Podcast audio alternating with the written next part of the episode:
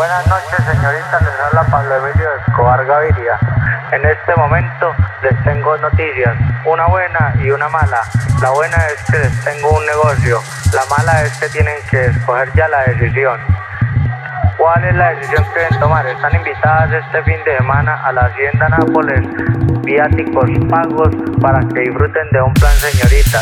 Sí señoras, todas van a gozar de mi presencia y van a estar conmigo disfrutando de un excelente plan muy acogedor y tomando unas copas de vino.